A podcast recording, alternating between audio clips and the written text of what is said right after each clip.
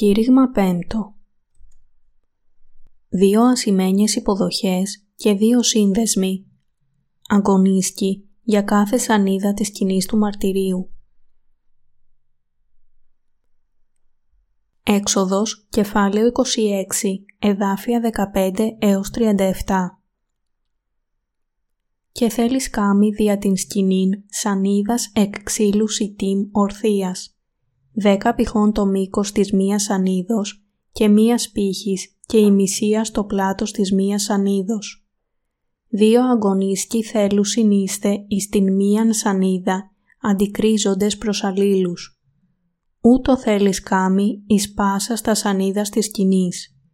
Και θέλεις κάμι τα σανίδας δια την σκηνήν, είκοσι σανίδας από το νότιον μέρος προς μεσημβρίαν.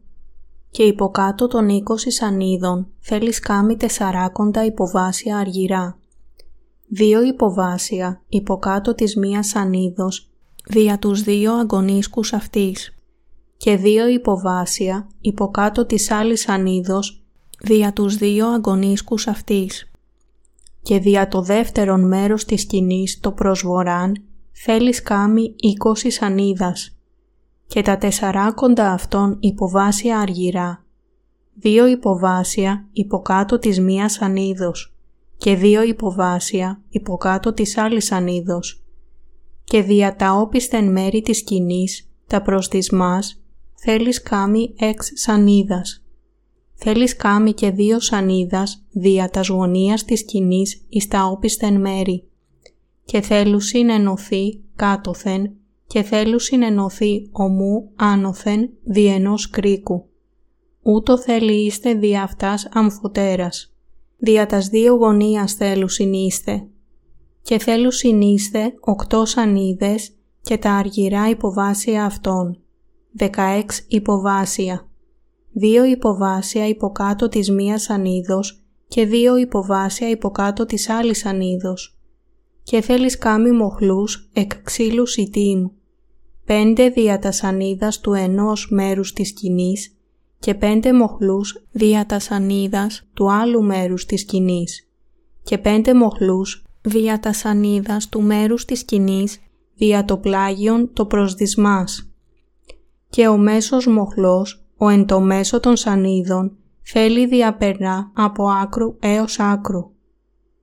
Και τα σανίδας θέλεις περικαλύψει με χρυσίων και τους κρίκους αυτών θέλεις κάμι χρυσούς, δια να είναι θήκε των μοχλών. Και θέλεις περικαλύψει τους μοχλούς με χρυσίων. Και θέλεις ανεγύρει την σκηνήν κατά το σχέδιον αυτής το διχθέν επί του όρους και θέλεις κάμι καταπέτασμα εκκιανού και πορφυρού και κοκκίνου και βίσου και κλωσμένης, εν τέχνου εργασίας, με χερουβίμ θέλει είστε κατεσκεφασμένων και θέλεις κρεμάσει αυτό επί τεσσάρων στήλων εξιτήμ περικεκαλυμμένων με χρυσίων.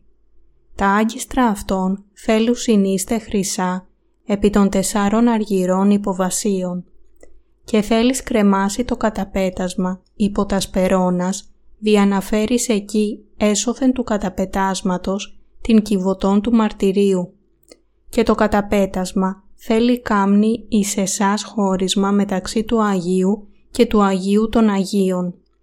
Και θέλεις επιθέσει το ηλαστήριον επί της κυβωτού του μαρτυρίου εν το Αγίο των Αγίων. Και θέλεις θέση την τράπεζαν έξωθεν του καταπετάσματος και την λιχνίαν αντικρή της τραπέζης προς το νότιον μέρος της σκηνής. Την δε τράπεζαν θέλεις θέση προς το βόρειον μέρος και θέλεις κάμι δια την θύραν της σκηνής τάπητα εκκιανού και πορφυρού και κοκκίνου και βίσου και κλωσμένης, κατεσκεφασμένων με εργασίαν κεντητού και θέλεις κάμι δια τον τάπητα πέντε στήλους εξιτήμ και θέλεις περικαλύψει αυτούς με χρυσίων. Τα άγκιστρα αυτών θέλουν συνείστε χρυσά και θέλεις χύσει δι' αυτούς πέντε υποβάσια χάλκινα.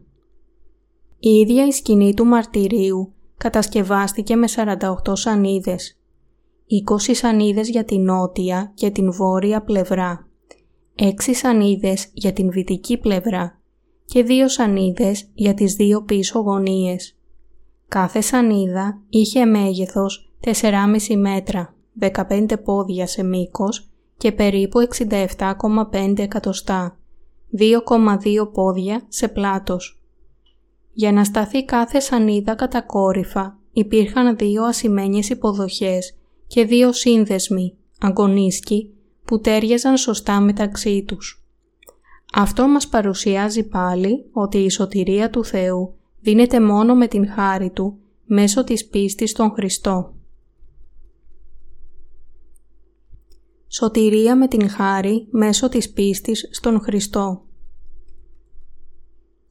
Οι περισσότεροι χριστιανοί ξέρουν και μάλιστα επαναλαμβάνουν την διάσημη περικοπή από την επιστολή προς Εφεσίους, κεφάλαιο 2, εδάφια 8 έως 9. Διότι κατά χάριν είστε σωσμένοι δια της πίστεως, και τούτο δεν είναι από σας Θεού το δώρον, ουχή εξέργων δια να μην καυχηθεί της. Αλλά δυστυχώς δεν ξέρουν τι ακριβώς είναι η χάρη Του και ποιο είδος πίστης πρέπει να έχουν για να σωθούν.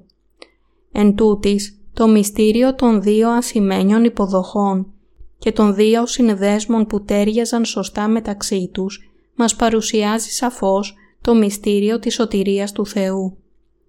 Για να κατανοήσουμε την αλήθεια των δύο συνδέσμων και των δύο ασημένιων υποδοχών που τοποθετούνταν στο κατώτατο σημείο των σανίδων, χρειάζεται να ξέρουμε αρχικά την βασική αλήθεια του Ευαγγελίου. Όλες οι πύλες της σκηνής του μαρτυρίου ήταν υφασμένες με κιανό, πορφυρό και ερυθρό νήμα και λεπτοϊφασμένο λευκό λινό. Αυτά τα τέσσερα χρώματα δείχνουν σε εμάς ότι για να σωθούμε από τις αμαρτίες και την καταστροφή μας ήταν απαραίτητο το βάπτισμα και το αίμα του Ιησού και μας επιτρέπουν να πιστέψουμε στην αλήθεια της σωτηρίας του Ιησού απαλλαγμένοι από οποιαδήποτε αμφιβολία. Πρέπει να έχουμε καθαρή γνώση της αλήθειας που μας έχει σώσει, όπως φανερωνόταν στο κιανό, πορφυρό και ερυθρό νήμα και το λεπτοϊφασμένο λευκό λινό και να πιστεύουμε σε αυτήν. Ο Ιησούς είπε «Θέλετε γνωρίσει την αλήθεια και η αλήθεια θέλει σας ελευθερώσει». Ιωάννης, κεφάλαιο 8, εδάφιο 32 Γι' αυτό πρέπει όλοι να λάβουμε την τέλεια άφεση των αμαρτιών μας, γνωρίζοντας την πνευματική αλήθεια που είναι κρυμμένη στα τέσσερα χρώματα που φανερώνονταν στο ύφασμα της πύλης της σκηνής του μαρτυρίου και το καταπέτασμα στα Άγια των Αγίων. Το κιανό, πορφυρό και ερυθρό νήμα και το λεπτοϊφασμένο λευκό λινό είναι τα υλικά της πύλης της σκηνής του μαρτυρίου. Με άλλα λόγια, ο Ιησούς Χριστός είναι ο σωτήρας μας και ο βασιλιάς όσων πιστεύουν. Αυτός που μας έχει σώσει με μιας από όλες τις αμαρτίες του κόσμου με το βάπτισμά του από τον Ιωάννη και αναλαμβάνοντας όλες τις αμαρτίες μας στο σώμα του μια για πάντα και μεταφέροντας τις αμαρτίες του κόσμου και χύνοντας το αίμα του στον Σταυρό. Ο Ιησούς Χριστός που είναι ο βασιλιάς θα μπορούσε να μας σώσει οριστικά από τις αμαρτίες μας επειδή βαπτίστηκε και σταυρώθηκε. Επομένως, το κιανό και ερυφρό νήμα μας λένε την καθαρή και αδιαφιλονίκητη αλήθεια που δεν μπορεί να αγνοηθεί προκειμένου να σωθούμε από τις αμαρτίες μας. Ο Ιησούς βαπτίστηκε από τον Ιωάννη για να αναλάβει τις αμαρτίες μας και με την μεταφορά των αμαρτιών του κόσμου και το χύσιμο του αίματος του στον Σταυρό μας έχει σώσει μια για πάντα από όλες τις αμαρτίες μας, ολοκληρώνοντας έτσι τα έργα του της σωτηρίας. Εδώ πρέπει να πιστέψουμε ότι αυτά τα τέσσερα σημεία του κιανού νήματος, το βάπτισμα του Ιησού, του ερυθρού νήματος, το χύσιμο του αίματος του, του πορφυρού νήματος, αυτός είναι ο βασιλιάς μας και του λεπτοϊφασμένου λευκού λινού είναι ο Θεός του σοφού λόγου και μας έχει κάνει δίκαιους, είναι όλα τα υλικά που χρησιμοποιήθηκαν για την σωτηρία μας. Πρέπει να κατανοήσουμε ότι αν παρόλα αυτά προσπαθούμε να σωθούμε από όλες τις αμαρτίες μας με πίστη μόνο σε ένα από αυτά, τότε μία τέτοια σωτηρία δεν θα είναι πλήρης. Γιατί επειδή στο κατώτατο σημείο κάθε σανίδας της σκηνής του μαρτυρίου υπήρχαν δύο σύνδεσμοι που εξήχαν για να συνδεθούν με τις ασημένιες υποδοχές, ώστε να υποστηρίζουν την σανίδα. Το ασήμι στην βίβλο συμφωνίζει την χάρη του Θεού, το δώρο του Θεού και στην επιστολή προς Ρωμαίους, κεφάλαιο 5, εδάφια 1 έως 2, γράφει «Δικαιοθέντες λοιπόν εκ πίστεως, έχομεν ειρήνην προς τον Θεόν, δια του Κυρίου ημών Ιησού Χριστού, δια του οποίου ελάβομεν και την είσοδον δια της πίστεως, εις την χάριν ταύτην, εις την οποία νηστάμεθα και καυχόμεθα εις την ελπίδα της δόξης του Θεού. Η σωτηρία μας μπορεί να μας χορηγηθεί μόνο όταν η πίστη μας συνδέεται σωστά με την χάρη του Θεού. Ακριβώς όπως υπήρχαν δύο σύνδεσμοι στο κατώτατο σημείο κάθε σανίδας της σκηνής του μαρτυρίου και αυτοί οι σύνδεσμοι τέριαζαν στις ασημένιες υποδοχές για να υποστηρίξουν την σανίδα, ο Θεός μας λέει ότι η σωτηρία μας ολοκληρώνεται μόνο όταν πιστεύουμε και στο βάπτισμα του Ιησού και στο αίμα του Σταυρού. Όλοι πρέπει να πιστεύουμε στην αιτία και στην πραγματική ουσία που είχε το ότι κάθε σανίδα είχε δύο συνδέσμους να προεξέχουν. Αυτές οι δύο υποδοχές και οι δύο σύνδεσμοι της σανίδας είναι η σκιά του Ευαγγελίου του Ήδατος και του Πνεύματος. Ότι δηλαδή ο Ιησούς Χριστός θα ερχόταν στην εποχή της Καινής Διαθήκης για να βαπτιστεί από τον Ιωάννη τον Βαπτιστή, να σταυρωθεί να χύσει το αίμα του και να πεθάνει στον Σταυρό και με αυτόν τον τρόπο εκπλήρωσε πλήρως την σωτηρία μας. Η χάρη της άφεσης της αμαρτίας με άλλα λόγια παραχωρείται μόνο στις καρδιές όσων πιστεύουν πραγματικά στην δίκαιη σωτηρία τους που εκπλήρωσε ο Ιησούς για να καθαρίσει τις αμαρτίες τους με το βάπτισμά του από τον Ιωάννη και το χύσιμο του αίματος του στον Σταυρό. Έτσι, για να σωθούμε από τις αμαρτίες μας, χρειαζόμαστε την πίστη που πιστεύει σε αυτά τα δύο έργα του Ιησού. Στην πραγματικότητα, τα πάντα στη σκηνή του μαρτυρίου παρέχουν ένα λεπτομερές πορτρέτο του Ιησού που μας έχει σώσει από τις αμαρτίες μας. Δεν ήταν χωρίς λόγο που ο Κύριος έκανε τους Ισραηλίτες να χρησιμοποιήσουν δύο συνδέσμους και δύο ασημένιες υποδοχές για κάθε σανίδα της σκηνής του μαρτυρίου. Έχουμε σωθεί και έχουμε ελευθερωθεί εντελώς από όλες τις αμαρτίες μας και από όλη την καταδίκη της αμαρτίας μέσω των έργων του βαπτίσματος και του χυσίματος του αίματος που έχει δώσει σε εμάς ο Θεός. Με άλλα λόγια, έχουμε λάβει το δικαίωμα να γίνουμε παιδιά του Θεού με πίστη στο Ευαγγέλιο του Ήδατος και του Πνεύματος. Η πίστη μας που είναι όπως το καθαρό χρυσάφι, έχει χτιστεί με την αποδοχή αυτού του δώρου του Θεού. Εξακολουθείτε να μην ξέρετε ποιοι είστε πραγματικά παρόλο που πιστεύετε στον Ιησού. Θεωρείτε τους εαυτούς σας ότι είστε καλοί. Νομίζετε ότι έχετε δίκαιο χαρακτήρα που δεν μπορεί να ανεχτεί καμία εντελώς αδικία κάτω από οποιασδήποτε περιστάσεις και με οποιασδήποτε μορφές. Σκέφτεστε ότι με έναν κάποιο τρόπο είστε δίκαιοι ενώπιον του Θεού μόνο επειδή τηρείτε τις εντολές του Θεού στις καρδιές σας καθημερινά και προσπαθείτε να υπακούσετε και να τις εκτελέσετε στις ζωές σας. Όλα αυτά που κάνουμε είναι απλές προσποιήσεις ότι είμαστε δίκαιοι ενώ στα κρυφά διαπράττουμε μοιχεία και πορνεία. Σήμερα, εκατοντάδες καναλιών είναι διαθέσιμα για θέαση από την καλωδιακή ή την δορυφορική τηλεόραση. Λειτουργώντας 24 ώρες την ημέρα, αυτά τα κανάλια μεταδίδουν τα ειδικά προγράμματά τους και ταΐζουν τους ανθρώπους συνεχώς.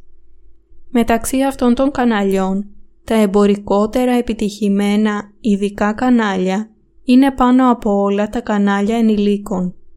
Υπάρχουν πολλά τέτοια κανάλια ενηλίκων όταν περιηγείσαι μέσω των καναλιών όπου είναι διαθέσιμα για θέαση όλα τα είδη πορνογραφικού υλικού. Τι να πούμε για τις πορνογραφικές ιστοσελίδες; Και είναι περιττό να υποθεί ότι μία πλημμύρα πορνογραφικού ηλεκτρονικού ταχυδρομείου κατακλείζει τώρα τον κόσμο. Ο κάθε ένας καταδικάζει τα κακά αυτών των άσεμνων ιστοσελίδων, αλλά όταν σκεφτόμαστε τον νόμο της προσφοράς και της ζήτησης, η επιτυχία τους απλά σημαίνει ότι αμέτρητοι άνθρωποι απολαμβάνουν πραγματικά τέτοιες ιστοσελίδες στα κρυφά. Αυτό το φαινόμενο μας δείχνει ότι οι άνθρωποι είμαστε εντελώς διεφθαρμένοι και άσεμνοι. Η βίβλος επισημαίνει τις αμαρτωλές καρδιές των ανθρώπων αναφέροντας τις πορνίες, μοιχείες και την ασέλγεια.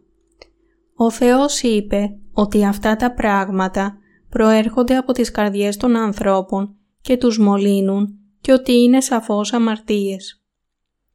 Δεν είμαστε λοιπόν όλοι γεμάτοι με αμαρτία. Ο Θεός επανειλημμένα είπε ότι οι εγενείς ιδιότητές μας είναι αμαρτωλές.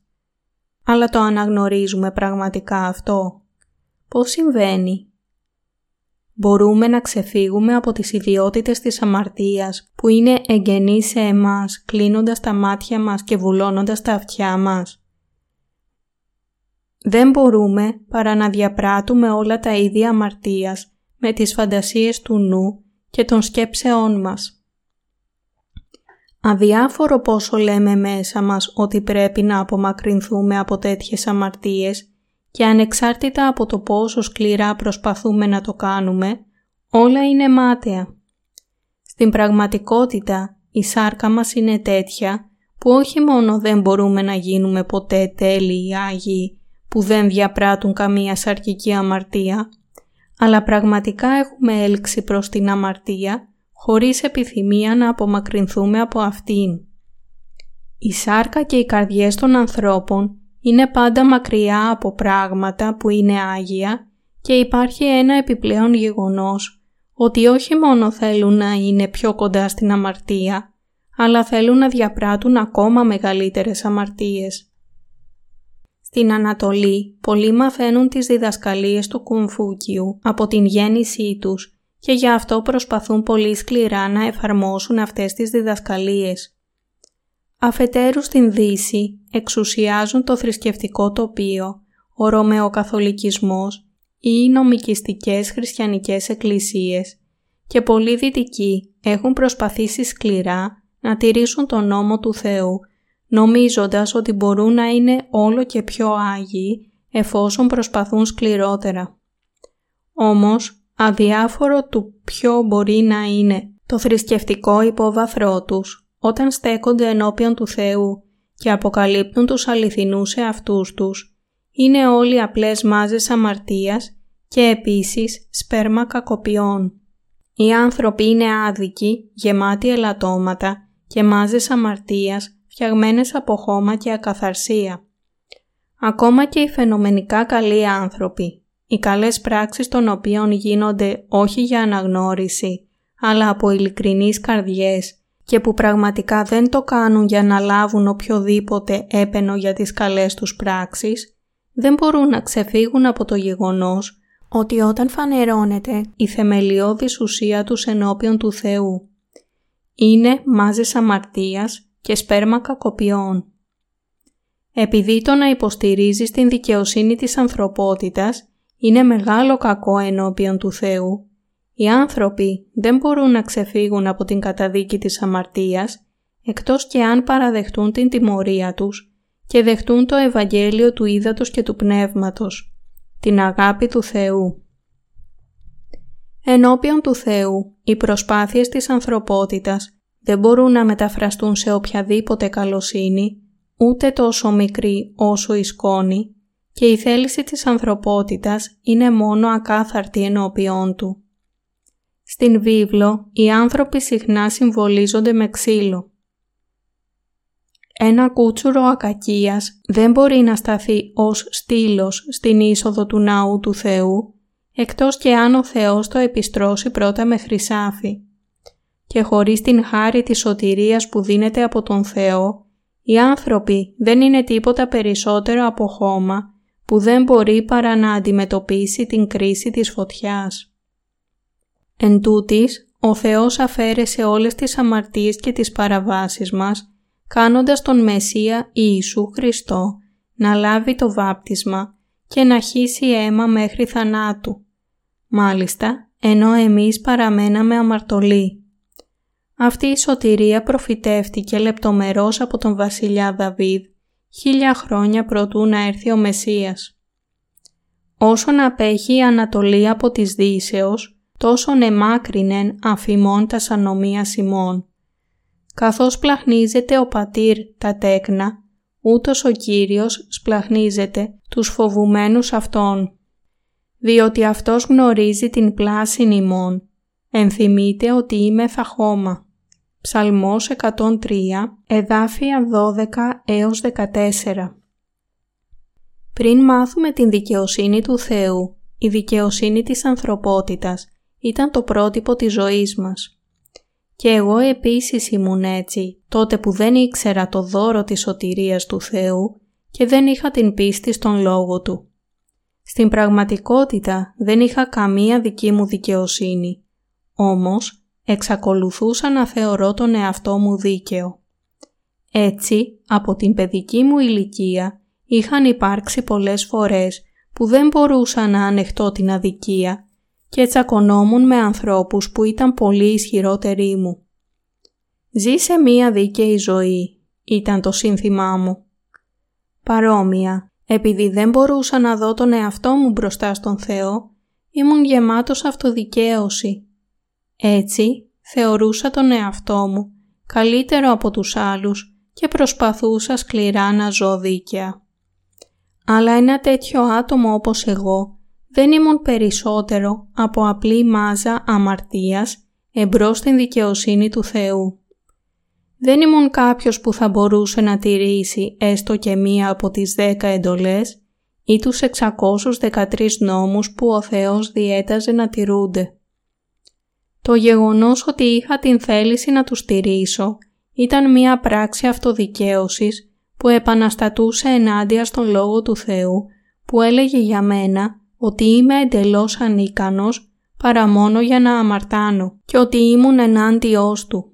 Όλη η δικαιοσύνη της ανθρωπότητας είναι μόνο αυτοδικαίωση ενώπιον του Θεού. Αυτή η γενεά που έχει χάσει τον Θεό και τον νόμο Του μέσα σε μία πλημμύρα ασέλγειας και διαφθοράς, έχει χάσει επίσης οποιαδήποτε αίσθηση ενοχής. Εν τούτης, εμείς, τα ανθρώπινα όντα, πρέπει να αναγνωρίσουμε ότι δεν μπορούμε παρά να αμαρτάνουμε καθημερινά και επομένως είμαστε καταδικασμένοι να ρηχτούμε στον Άδη χωρίς εξαίρεση. Ήμασταν άδικοι και γεμάτοι με αμαρτία όμως ο Κύριος μας έκανε λαό Του, σωζοντάς μας από τις αμαρτίες μας με το Ευαγγέλιο του Ήδατος και του Πνεύματος. Ήμασταν όλοι άδικοι, αλλά μέσω του δώρου της σωτηρίας, ο Κύριος έχει σώσει όντα όπως εμείς από όλες τις αμαρτίες μας. Κάθε σανίδα στα Άγια μεγέθους 4,5 μέτρα 15 πόδια σε ύψος και 67,5 εκατοστά, 2,2 πόδια σε πλάτος, ήταν κατασκευασμένη από ξύλο ακακίας, επιστρωμένο με χρυσάφι και υψώνονταν όσοι τύχη των Αγίων. Κάτω από κάθε σανίδα ήταν τοποθετημένες δύο ασημένιες υποδοχές για να στηρίζουν την σανίδα. Οι ασημένιες υποδοχές εδώ φανερώνουν ότι ο Θεός έχει σώσει εμένα και εσάς εντελώς μόνος Του. Η αλήθεια ότι ο Θεός μας έχει σώσει από την αμαρτία είναι η αγάπη Του. Που ο Ιησούς Χριστός ήρθε σε αυτήν την γη και βαπτίστηκε για να αναλάβει τις αμαρτίες μας. Σήκωσε την καταδίκη των αμαρτιών μας πεθαίνοντας στον Σταυρό και με αυτόν τον τρόπο έχει σώσει εμάς από όλες τις αμαρτίες του κόσμου και την καταδίκη. Με πίστη στο δώρο της σωτηρίας που μας έχει δώσει, έχουμε αναγεννηθεί. Αυτό το δώρο της σωτηρίας που έχει δώσει σε εμάς ο Κύριος είναι άφθαρτο όπως το χρυσάφι και για αυτό είναι για πάντα αμετάβλητο. Η σωτηρία που έχει δώσει σε εμάς ο Κύριος έχει γίνει με το βάπτισμα και το αίμα του Ιησού και έχει καθαρίσει εντελώς όλες τις αμαρτίες μας. Επειδή ο Κύριος μας έχει σώσει από όλες τις αμαρτίες μας, εσείς και εγώ μπορούμε να ελευθερωθούμε πλήρως από όλες τις αμαρτίες που διαπράττουμε με το νου μας, με τις σκέψεις μας και με τις πραγματικές πράξεις μας. Με πίστη στο δώρο της σωτηρίας που ο Θεός έχει δώσει σε εμάς τις καρδιές μας, έχουμε γίνει οι πολύτιμοι Άγιοι Του. Μέσω των δύο υποδοχών που στήριζαν κάθε σανίδα της σκηνής του μαρτυρίου, ο Θεός μιλάει σε εμάς για την σωτηρία του ύδατος και του πνεύματος. Ο Θεός μας λέει ότι είναι 100% με την χάρη και το δώρο Του που έχουμε γίνει παιδιά Του. Αν αφαιρέσουμε από εμάς την πίστη μας στο βάπτισμα και το αίμα του Ιησού, τότε δεν απομένει τίποτα. Ήμασταν όλοι όντα αναγκασμένα να καταδικαστούν εξαιτίας της αμαρτίας. Ήμασταν απλοί θνητοί, αναγκασμένοι να τρέμουμε εμπρός στο βέβαιο θάνατό μας, σύμφωνα με τον νόμο του Θεού, που λέει ότι η ποινή της αμαρτίας είναι θάνατος και έπρεπε να αναγνωρίζουμε και να θρηνούμε για την δίκαιη κρίση της φωτιάς που μας περιμένει. Γι' αυτό αν αφαιρέσουμε την πίστη μας στο Ευαγγέλιο του Ήδατος και του Πνεύματος, δεν είμαστε τίποτα. Ζώντας τώρα σε μία εποχή που είναι ποτισμένη από την αμαρτία, δεν πρέπει ποτέ να ξεχάσουμε ότι η μοίρα μας ήταν να περιμένουμε μόνο την κρίση της φωτιάς. Ήμασταν θνητά όντα. Εν τούτης, η χάρη του Θεού έχει παραχωρηθεί σε εμάς πλήρως επειδή έχει δώσει σε εμάς την σωτηρία του ύδατος και του πνεύματος. Ο Μεσσίας ήρθε σε αυτήν την γη, βαπτίστηκε από τον Ιωάννη, έχισε το αίμα του και πέθανε στον Σταυρό. Αναστήθηκε από τους νεκρούς και με αυτόν τον τρόπο έχει σώσει εμάς από όλες τις αμαρτίες μας, όλη την αδικία μας και όλη την καταδίκη μας με πίστη σε αυτό το τέλειο Ευαγγέλιο του ύδατος και του αίματος, έχουμε σωθεί τώρα από όλες τις αμαρτίες και μπορούμε απλά να δοξάζουμε τον Θεό με την πίστη μας. Αν και οι εργάτες μας, η θρησκευτική λειτουργή μας και εγώ είμαστε ανεπαρκείς στην σάρκα, κηρύττουμε αυτό το Ευαγγέλιο του ύδατος και του πνεύματος σε όλο τον κόσμο. Αν και αυτή η εποχή είναι τόσο διεφθαρμένη, επειδή εμείς πιστεύουμε στο Ευαγγέλιο του Ήδατος και του Πνεύματος, μπορούμε να υπηρετήσουμε τον Κύριο αγνά, χωρίς οποιαδήποτε διαφθορά. Φτάσαμε να έχουμε αυτόν τον νου, όχι λόγω της δύναμής μας, αλλά επειδή ο Κύριος έχει δώσει σε εμάς αγιότητα, δίνοντάς μας με την χάρη της σωτηρίας Του. Επειδή ο Κύριος μας έχει σώσει εντελώς από την αμαρτία και την καταδίκη, έχουμε ντυθεί με την δύναμη αυτής της σωτηρίας και είναι αποκλειστικά για αυτόν τον λόγο που μπορούμε να υπηρετούμε τον Κύριο αγνά. Επειδή ο Κύριος μας έχει σώσει από όλες τις αμαρτίες μας με το είδωρ και το πνεύμα, πιστεύω ότι μπορούμε να τον υπηρετούμε παρά τις αδυναμίες μας. Όχι πια δεμένοι από τις αμαρτίες, τις ανεπάρκειες και την καταδίκη μας. Το ότι είμαι αυτό που είμαι οφείλεται απόλυτα στην χάρη του Θεού. Αληθινά, όλα αυτά δεν μπορούσαν να γίνουν αν δεν ήταν η χάρη του Κυρίου μας. Η διάδοση του Ευαγγελίου του Ήδατος και του Πνεύματος σε όλο τον κόσμο και η καθαρή υπηρεσία αυτού του Ευαγγελίου δεν θα ήταν διόλου δυνατά αν δεν ήταν η χάρη του Κυρίου είναι 100% από την χάρη της σωτηρίας που έχει δώσει σε εμάς ο Θεός, που εσείς και εγώ μπορούμε να ζήσουμε τις ζωές μας, υπερασπιζόμενοι και υπηρετώντας το Ευαγγέλιο. Έχουμε γίνει η στήλη του Ναού του Θεού. Αποκάλυψη κεφάλαιο 3, εδάφιο 12. Και ο λαός της βασιλείας του με πίστη. Επειδή έχει δώσει σε εμάς ο Κύριος πίστη, όμοια με το χρυσάφι, ζούμε τώρα στον οίκο του Θεού.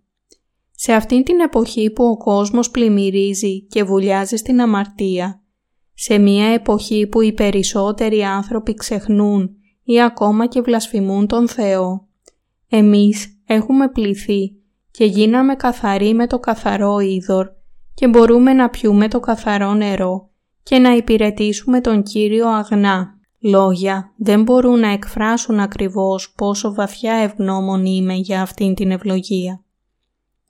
Τέτοια είναι πράγματι η πίστη μας. Πώς θα μπορούσαμε να γίνουμε δίκαιοι; Πώς μπορούμε να ονομαστούμε δίκαιοι όταν δεν υπάρχει καμία καλοσύνη μέσα μας; Πώς θα μπορούσαν τέτοια αμαρτωλά όντα όπως εσείς και εγώ να γίνουν χωρίς αμαρτία; Θα μπορούσατε να έχετε γίνει χωρίς αμαρτία και δίκαιοι με την δικαιοσύνη της σάρκας σας; Οι σκέψεις της σάρκας, οι προσπάθειές σας και οι πράξεις σας θα μπορούσε οτιδήποτε από αυτά να σας κάνει δίκαιους χωρίς αμαρτία; Χωρίς πίστη στο Ευαγγέλιο του Ήδατος και του Πνεύματος θα μπορούσατε να έχετε γίνει δίκαιοι; Θα μπορούσατε να έχετε γίνει δίκαιοι χωρίς πίστη στην σωτηρία του Θεού που φανερωνόταν στο κιανό, πορφυρό και ερυθρό νήμα και το λεπτοϊφασμένο λευκό λινό; Θα μπορούσατε να έχετε γίνει δίκαιοι χωρίς πίστη στην σωτηρία σας μέσω του Ευαγγελίου του Ήδατος και του Πνεύματος που εκπληρώθηκε από τον Μεσσία και αποκαλύφθηκε στον Λόγο του Θεού; Δεν θα μπορούσατε ποτέ. Δεν μπορούμε ποτέ να γίνουμε δίκαιοι με πίστη μόνο στο ερυθρό νήμα. Επειδή ο Ιησούς Χριστός, ο Σωτήρας και Μεσσίας μας, επομίστηκε όλες τις αμαρτίες του κόσμου, συμπεριλαμβανομένων όλων των αμαρτιών ολόκληρης της διάρκειας της ζωής μας, μέσω του βαπτίσματος που έλαβε από τον Ιωάννη, για να καθαρίσει όλες τις αμαρτίες μας για λογαριασμό μας, έχουμε γίνει δίκαιοι με πίστη.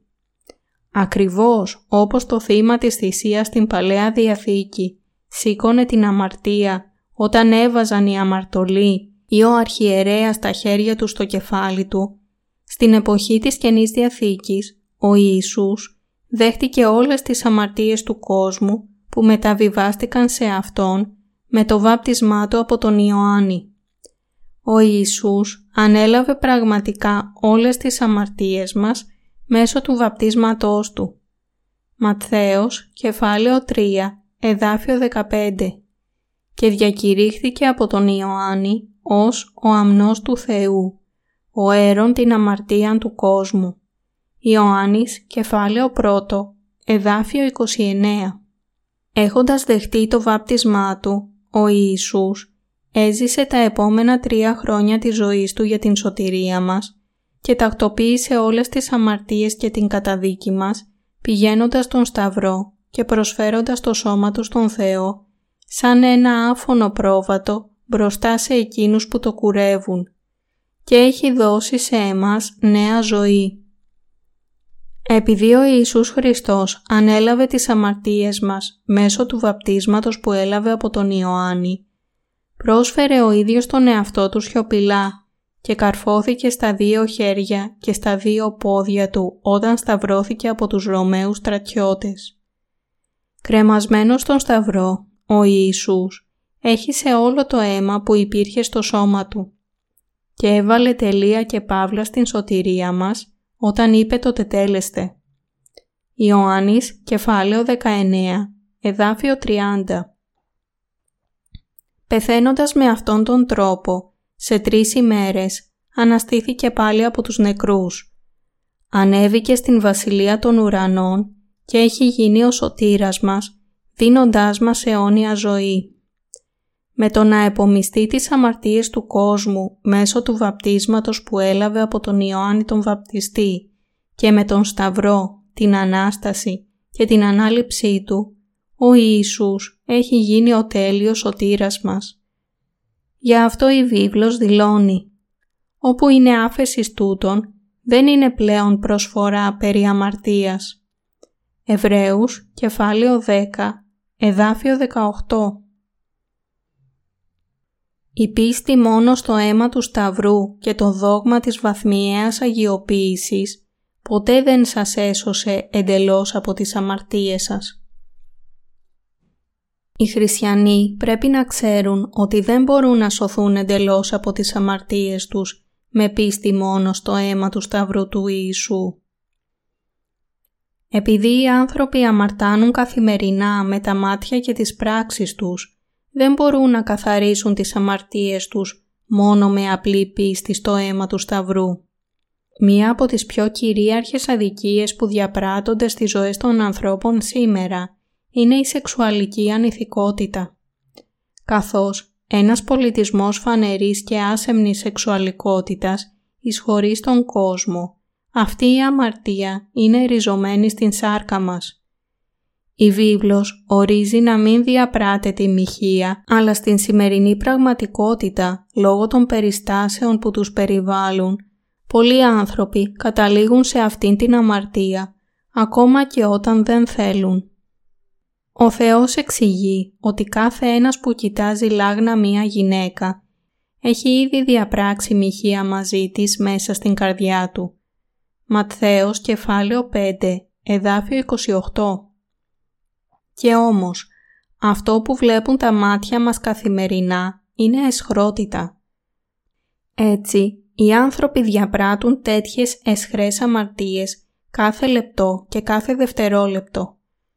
Όταν ισχύει αυτό, πώς μπορούν να κάνουν προσευχές μετάνοιας και να μπουν στην Βασιλεία του Θεού; Πώς μπορούν να γίνουν δίκαιοι; Γίνονται οι καρδιές τους δίκαιες όταν πειθαρχούν για πολύ καιρό και αγιάζονται με έναν κάποιον τρόπο όταν πια γερνούν; Γίνεται ο χαρακτήρας τους περισσότερο πράος. Γίνονται πιο υπομονετικοί. Φυσικά όχι. Αυτό που συμβαίνει είναι ακριβώς το αντίθετο. Μεταξύ των επικρατούντων χριστιανικών δογμάτων υπάρχει το δόγμα της βαθμιαίας αγιοποίησης. Αυτό το δόγμα υποστηρίζει πως όταν οι χριστιανοί πιστεύουν για πολύ καιρό στον θάνατο του Ιησού στον Σταυρό, κάνουν προσευχές μετανοίας καθημερινά και υπηρετούν τον Κύριο καθημερινά, τότε αγιάζονται βαθμιαία και γίνονται καλοσυνάτοι. Υποστηρίζει ότι όσο περισσότερος χρόνος περνά από τότε που πιστέψαμε στον Ιησού, τόσο περισσότερο γινόμαστε άτομα που δεν έχουν σχέση με την αμαρτία και οι πράξεις τους είναι ενάρετες και ότι θα έχουμε γίνει εντελώς άγιοι και επομένως χωρίς καθόλου αμαρτία όταν μας φτάσει ο θάνατος. Και επίσης διδάσκει ότι επειδή θα κάνουμε προσευχές μετανοίας όλη την ώρα, θα πλενόμαστε από τις αμαρτίες μας καθημερινά, όπως πλένονται τα ρούχα μας. Για αυτό, όταν στο τέλος πεθάνουμε, θα πάμε στον Θεό ως άνθρωποι που έχουν γίνει εντελώς δίκαιοι. Υπάρχουν πολλοί που πιστεύουν έτσι, αλλά αυτό είναι μόνο ένας υποθετικός συλλογισμός δημιουργημένος από την ανθρώπινη σκέψη. Στην επιστολή προς Ρωμαίους, κεφάλαιο 5, εδάφιο 19 λέει «Διότι καθώς δια της παρακοής του ενός ανθρώπου οι πολλοί κατεστάθησαν αμαρτωλοί, ούτω και δια της υπακοής του ενός οι πολλοί θέλουσι κατασταθεί δίκαιοι». Η περικοπή μας λέει ότι όλοι μας γινόμαστε χωρίς αμαρτία, χάρη στην υπακοή ενός ανθρώπου. Αυτό που εσείς και εγώ δεν μπορέσαμε να κάνουμε, το πέτυχε ο Ιησούς Χριστός όταν ήρθε προσωπικά σε αυτήν την γη. Γνωρίζοντας καλά πως ούτε εσείς ούτε εγώ δεν θα μπορούσαμε ποτέ να ελευθερωθούμε από μόνοι μας από την αμαρτία, ο Ιησούς εξηλαίωσε τις αμαρτίες μας για λογαριασμό μας.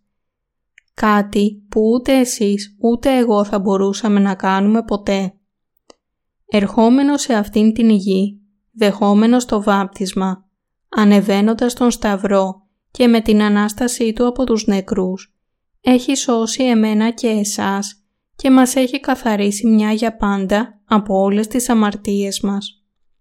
Εν τούτης, οι περισσότεροι χριστιανοί δεν πιστεύουν στο βάπτισμα που ο Ιησούς έλαβε, αλλά αντί για αυτό πιστεύουν μόνο στο αίμα που έχησε στον Σταυρό και προσπαθούν να αγιαστούν μέσω των πράξεών τους. Με άλλα λόγια, παρόλο που ο Ιησούς ανέλαβε όλες τις αμαρτίες της ανθρωπότητας όταν βαπτίστηκε από τον Ιωάννη, οι άνθρωποι δεν πιστεύουν ακόμα σε αυτήν την αλήθεια.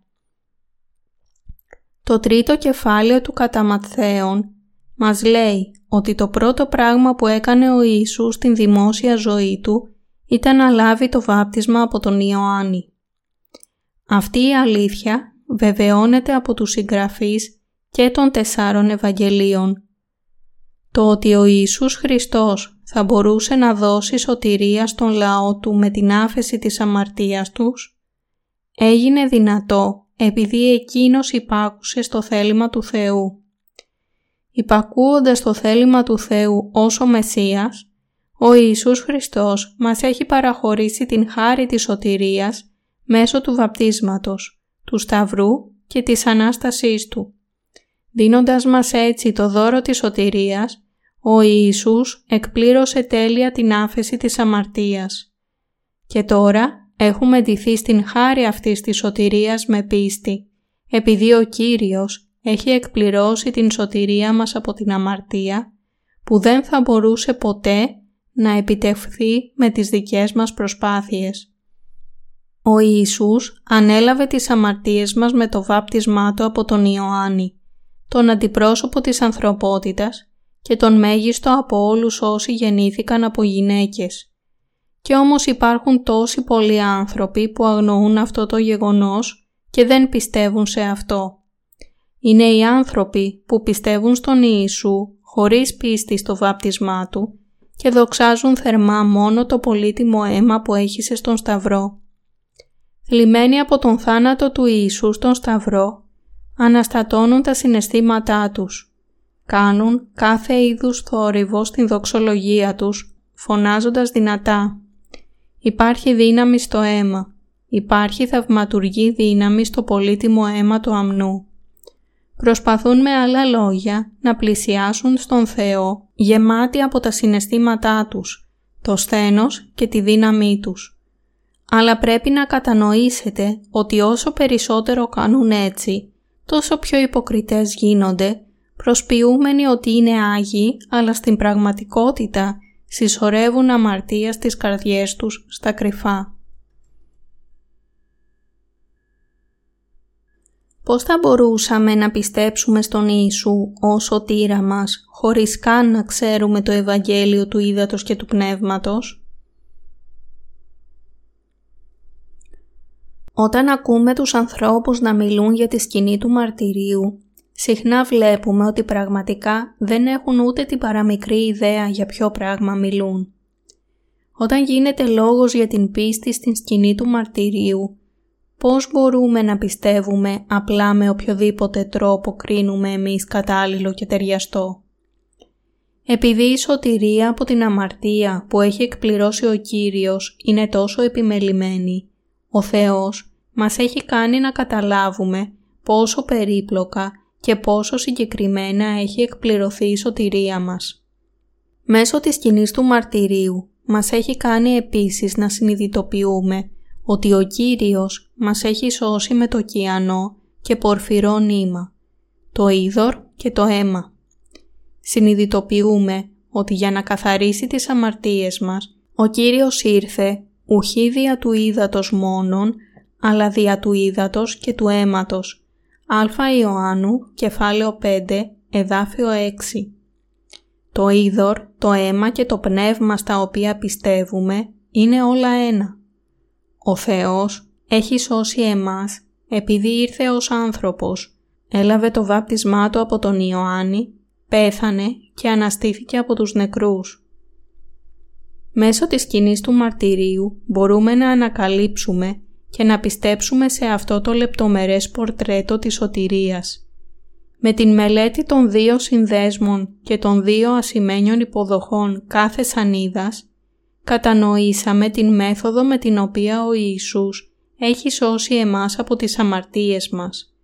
Και έχουμε βρει έτσι την αλήθεια ότι πρέπει σίγουρα να πιστέψουμε στα έργα του Ιησού που φανερωνόταν στο κιανό, πορφυρό και ερυθρό νήμα. Αυτή η σωτηρία δεν μπορεί να βρει πουθενά άλλου την προέλευσή της εκτός από την βίβλο. Χρειαζόμαστε το δώρο της σωτηρίας που αποτελείται από αυτά τα δύο στοιχεία του βαπτίσματος και του σταυρού. Όσοι πιστεύουν σε αυτήν την αλήθεια μπορούν τότε να γίνουν οι γεννημένοι από τον Θεό. Ο Θεός έχει εκπληρώσει τέλεια την σωτηρία μας με την απελευθέρωσή μας από τις αμαρτίες μας με το είδωρ και το πνεύμα. Δύο σύνδεσμοι, με άλλα λόγια, έμπαιναν κάτω από κάθε σανίδα και συνδέονταν με δύο ασημένιες υποδοχές. Αυτή η αλήθεια είναι απολύτως απαραίτητη και πάρα πολύ σημαντική για εμάς και την άφεση της αμαρτίας μας. Πιο αυστηρά πρέπει να πιστέψουμε στην σωτηρία που ο Θεός έχει ολοκληρώσει για εμάς. Επειδή αν δεν πιστεύουμε στην αλήθεια του κιανού, πορφυρού και ερυθρού νήματος, δεν μπορούμε ποτέ να σωθούμε.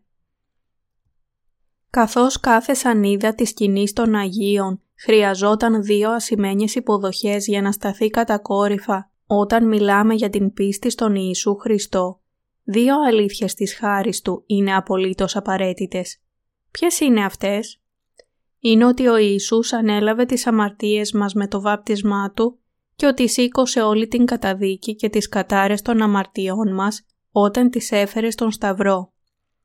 Δίκαιος γίνεται κάποιος μόνο όταν πιστεύει πλήρως σε αυτές τις δύο χάρες της τέλειας σωτηρίας. Η πίστη μας και στο βάπτισμα του Ιησού και στο αίμα του Σταυρού, τους δύο άξονες του δώρου της σωτηρίας Του, μας κάνει να στεκόμαστε σταθερά στον οίκο του Θεού. Καθώς οι δύο σύνδεσμοι έμπαιναν στις δύο ασημένιες υποδοχές, κάθε σανίδα μπορούσε να στέκεται κατακόρυφα. Με παρόμοιο τρόπο, γινόμαστε αληθινά οι άμομοι άνθρωποι Του με την σωστή πίστη μας που πιστεύει στους δύο άξονες της σωτηρίας Του. Με πίστη στο Ευαγγέλιο του Ήδατος και του Αίματος που δόθηκε από τον Ιησού, λαβαίνουμε πίστη σαν το χρυσάφι που είναι για πάντα αμετάβλητη. Με πίστη σε αυτό το Ευαγγέλιο του Ήδατος και του Πνεύματος που φανερωνόταν στο κιανό, πορφυρό και ερυθρό νήμα και το λεπτοϊφασμένο λευκό λινό, γινόμαστε οι Άγιοι που έχουν λάβει την σωτηρία της τέλειας άφεσης της αμαρτίας. Η θεολογία μέχρι τώρα και η εποχή του Ευαγγελίου του Ήδατος και του Πνεύματος. Ξεχωρίζοντας την περίοδο της πρώιμης Εκκλησίας από το διάταγμα των Μεδιολάνων το 313 μετά Χριστόν μέχρι και σήμερα, ο χριστιανισμός έχει διαδώσει το Ευαγγέλιο του Σταυρού που αφήνει από έξω το βάπτισμα του Ιησού. Από την περίοδο της πρώιμης Εκκλησίας μέχρι το 313 μετά Χριστόν, που ο χριστιανισμός έγινε η νέα επίσημη ρωμαϊκή θρησκεία, ο χριστιανισμός είχε κηρύξει το Ευαγγέλιο του Ήδατος και του Πνεύματος αλλά κατόπιν εξουσίασε την θρησκευτική σκηνή η Ρωμαιοκαθολική Εκκλησία. Κατόπιν, από την αρχή του 14ου αιώνα, άρχισε να προκύπτει ένας πολιτισμός που επικέντρωσε τα πάντα στις ανθρώπινες σκέψεις και απέτησε την αποκατάσταση της ανθρωπότητας, πρώτα σε μερικές ακμάζουσες πόλεις κράτη της Βόρειας Ιταλίας. Αυτή ήταν η εποχή της αναγέννησης. Από τον 16ο αιώνα, το υπόγειο ρεύμα αυτού του πολιτισμού που ξεκίνησε στην Ιταλία, άρχισε να διαδίδεται σε όλον τον δυτικό κόσμο και οι μελετητές που μελετούσαν την προερχόμενη από τον άνθρωπο ουμανιστική φιλοσοφία άρχισαν να μελετούν την θεολογία. Ερμηνεύοντας την βίβλο με τον νου τους, άρχισαν να χτίζουν χριστιανικά δόγματα. Όμως, επειδή δεν ήξεραν την αλήθεια, δεν ήταν δυνατό να καταλάβουν την βίβλο πλήρως και ορθά. Έτσι, εκείνο που δεν μπόρεσαν να καταλάβουν με τον νου τους, το ξεπέρασαν με την ενσωμάτωση κοσμικής γνώσης και δικών τους σκέψεων, δημιουργώντας έτσι δικά τους χριστιανικά δόγματα. Ως αποτέλεσμα, στην χριστιανική ιστορία προέκυψε ένα πλήθος χριστιανικών δογμάτων και θεολογιών. Λουθυρανισμός, Καλβινισμός, Αρμινιανισμός, Νέα Θεολογία, Συντηρητισμός, Ορθολογισμός, Κριτική Θεολογία, Μυστικιστική Θεολογία, Θεολογία της Απελευθέρωσης, Φεμινιστική Θεολογία, Μαύρη Θεολογία, ακόμα και Αθεϊστική Θεολογία και ούτω καθεξής. Η ιστορία του χριστιανισμού μπορεί να φαίνεται πολύ μακρόχρονη, αλλά στην πραγματικότητα δεν είναι τόσο μεγάλη. Για 300 χρόνια στην περίοδο της πρώιμης Εκκλησίας, οι άνθρωποι μπορούσαν να μάθουν για την βίβλο, αλλά αυτό ακολουθήθηκε σύντομα από την Μεσαιωνική εποχή, την σκοτεινή εποχή του χριστιανισμού. Κατά την διάρκεια αυτής της εποχής, για τους μη κληρικούς το να διαβάζουν την ίδια την βίβλο ήταν έγκλημα τιμωρούμενο με θάνατο αποκεφαλισμού.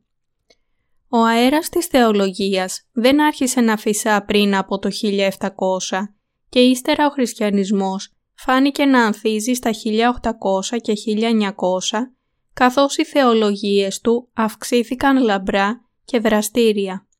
Όμως τώρα πολλοί άνθρωποι έχουν πέσει σε μυστικιστικά δόγματα πιστεύοντας τον Θεό βασισμένοι στην προσωπική τους εμπειρία. Όμως, παρά τις θεολογικές ποικιλομορφίες τους, όλα τα ρεύματα του χριστιανισμού έχουν έναν κοινό παρονομαστή πίστης. Δηλαδή, πιστεύουν μόνο στο αίμα του Ιησού.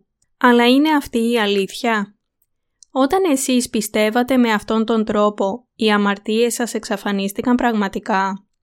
Αμαρτάνετε καθημερινά. Αμαρτάνετε καθημερινά με τις καρδιές, τις σκέψεις, τις πράξεις και τις αδυναμίες σας. Μπορείτε λοιπόν να εξηλαιωθείτε από αυτές τις αμαρτίες μόνο με απλή πίστη στο αίμα που ο Ιησούς έχησε στον Σταυρό. Η βιβλική αλήθεια είναι ότι ο Ιησούς επομίστηκε τις αμαρτίες μας με το βάπτισμα και τον θάνατό του στον Σταυρό. Υπάρχουν ακόμα τόσοι πολλοί άνθρωποι που λένε ότι οι αμαρτίες τους έχουν εξηλαιωθεί μόνο με πίστη στο αίμα του Σταυρού και κάνοντας καθημερινά προσευχές μετάνοιας. Καθαρίστηκαν οι αμαρτίες της καρδιάς και οι συνειδήσεις σας κάνοντας τέτοιες προσευχές μετάνοιας. Αυτό είναι αδύνατο. Αν είστε χριστιανοί, τότε πρέπει να μάθετε τώρα και να πιστέψετε στην σωτηρία αυτής της αλήθειας ότι ο Ιησούς Χριστός ήρθε σε αυτήν την γη και ανέλαβε τις αμαρτίες μας, του κόσμου, με το βάπτισμά του από τον Ιωάννη. Αντίθετα, αναγνωρίτε ακόμα αυτήν την αλήθεια, δεν προσπαθείτε να την μάθετε, ούτε να πιστέψετε σε αυτήν. Σε αυτήν την περίπτωση, διαπράτετε την αμαρτία του χλεβασμού του Ιησού, της ταπείνωσης και της περιφρόνησης του ονόματος αυτού και δεν μπορείτε να πείτε ότι πιστεύετε αληθινά στον Ιησού ως σωτήρας σας. Αφήνοντας το βάπτισμα του Ιησού έξω από αυτήν την σωτηρία που εκπληρώθηκε από τον Ιησού Χριστό και πιστεύοντας σε Αυτόν με όποιον τρόπο θέλετε εσείς, δεν μπορείτε ποτέ να αντιθείτε με την χάρη της σωτηρίας. Ωστόσο, πολλοί χριστιανοί δεν πιστεύουν στην αλήθεια όπως είναι, ότι ο Ιησούς έχει καθαρίσει τις αμαρτίες μας αλλά αντίθετα ακολουθούν τις σκέψεις τους και πιστεύουν σε οποιασδήποτε λαθεμένες αλήθειες θέλουν να πιστεύουν. Σήμερα οι καρδιές τους είναι όλο και περισσότερο μπερδεμένες από την δογματική πίστη τους, νομίζοντας ότι οι αμαρτίες τους μπορούν να καθαριστούν με απλή πίστη μόνο στο αίμα του Σταυρού. Αλλά η λύση της σωτηρίας που σχεδιάστηκε από τον Θεό είναι η εξής μπορούμε να λάβουμε την αιώνια άφεση της αμαρτίας με πίστη στο βάπτισμα του Ιησού, τον θάνατό του στον Σταυρό και την Ανάστασή του. Όμως έχει προκύψει αμέτρητος αριθμός ανθρώπων που πιστεύουν στον Ιησού, αφαιρώντας το βάπτισμά του από αυτήν την αλήθεια της σωτηρίας, παρανοώντας και πιστεύοντας λάθος την ακόλουθη εξίσωση, σαν να είναι αμετάβλητος νόμος. Ιησούς ο Σταυρός και η Ανάστασή Του, συν προσευχές μετανοίας, συν ενάρετες πράξεις, ίσον σωτηρία που λαμβάνεται μέσω βαθμιαίας αγιοποίησης, Όσοι πιστεύουν με αυτόν τον τρόπο, λένε μόνο με τα χείλη τους ότι έχουν λάβει την άφεση της αμαρτίας. Εν τούτης, η αλήθεια είναι ότι οι καρδιές τους είναι πραγματικά γεμάτες με σωρούς αμαρτιών που παραμένουν ακόμα άλυτες. Έχετε ακόμα αμαρτία στις καρδιές σας; Αν έχετε αμαρτία στις καρδιές σας, παρόλο που πιστεύετε τώρα στον Ιησού, τότε σαφώς υπάρχει σοβαρό πρόβλημα με την πίστη σας. Επειδή πιστεύετε στον Ιησού μόνο ως θρησκευτική υπόθεση, οι συνειδήσεις σας δεν είναι καθαρές και έχετε αμαρτία. Εν τούτης, το πραγματικό γεγονός ότι μπορείτε να αναγνωρίσετε ότι έχετε ακόμα αμαρτία που παραμένει στις καρδιές σας είναι εξαιρετικά ευτυχές καθ' αυτό. Γιατί, επειδή όσοι συνειδητοποιούν αληθινά ότι έχουν αμαρτία, θα αναγνωρίσουν ότι δεν μπορούν να αποφύγουν το να ρηχτούν στον άδει εξαιτίας αυτής της αμαρτίας.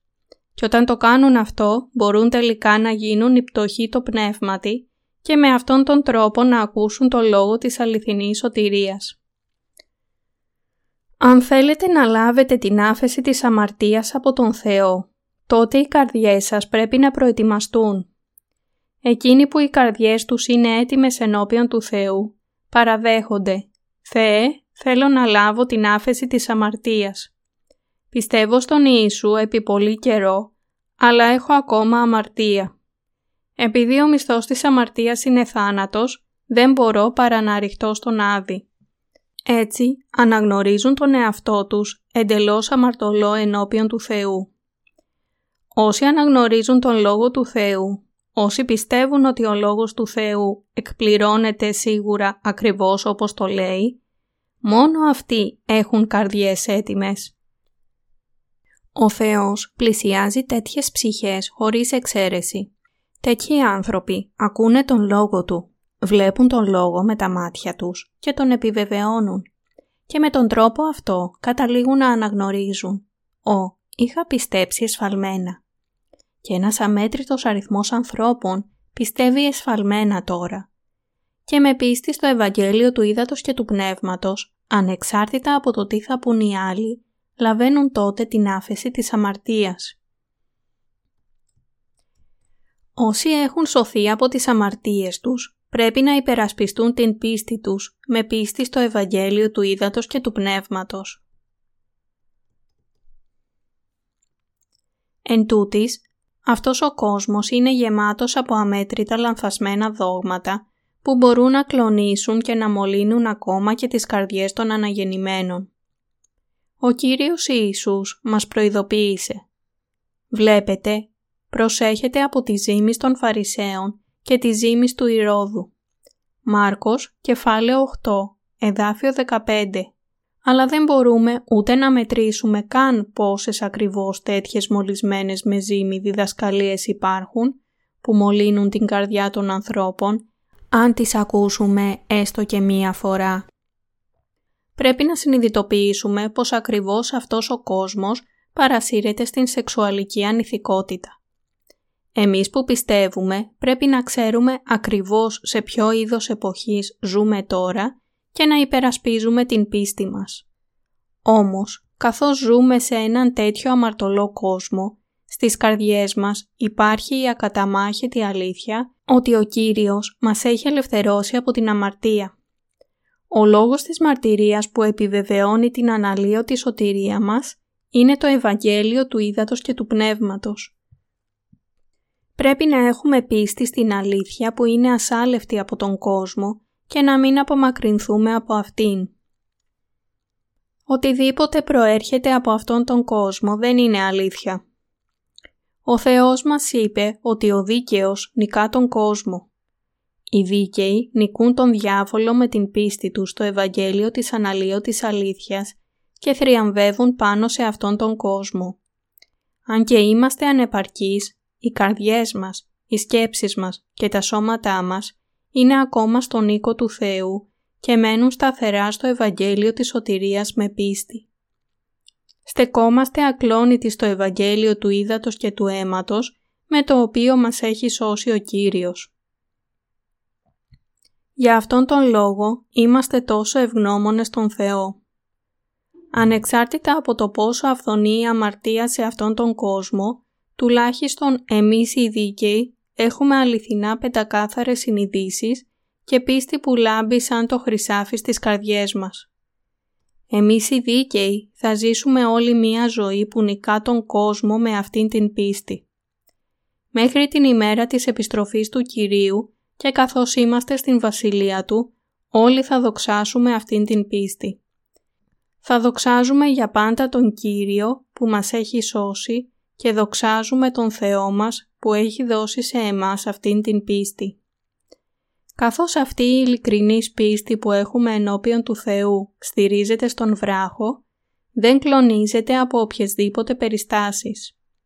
Έτσι, αδιάφορο τι μας συμβαίνει καθώς ζούμε σε αυτήν την γη ως την ημέρα που θα σταθούμε ενώπιον του Κυρίου, θα υπερασπιστούμε τις καρδιές μας με πίστη. Ακόμα και αν όλα σε αυτόν τον κόσμο καταστραφούν, ακόμα και αν αυτός ο κόσμος πνιγεί στην αμαρτία, ακόμα και αν αυτός ο κόσμος γίνει χειρότερος από τα σόδομα και τα γόμορα του παλαιού καιρού, δεν θα ακολουθήσουμε αυτόν τον κόσμο, αλλά θα πιστεύουμε στον Θεό σταθερά. Θα ακολουθήσουμε την δικαιοσύνη Του και θα συνεχίσουμε να κάνουμε τα έργα που διαδίδουν αυτές τις δύο χάριτες της σωτηρίας. Το βάπτισμα του Ιησού και τον θάνατό του στον Σταυρό. Τις αληθινές χάριτες του Θεού.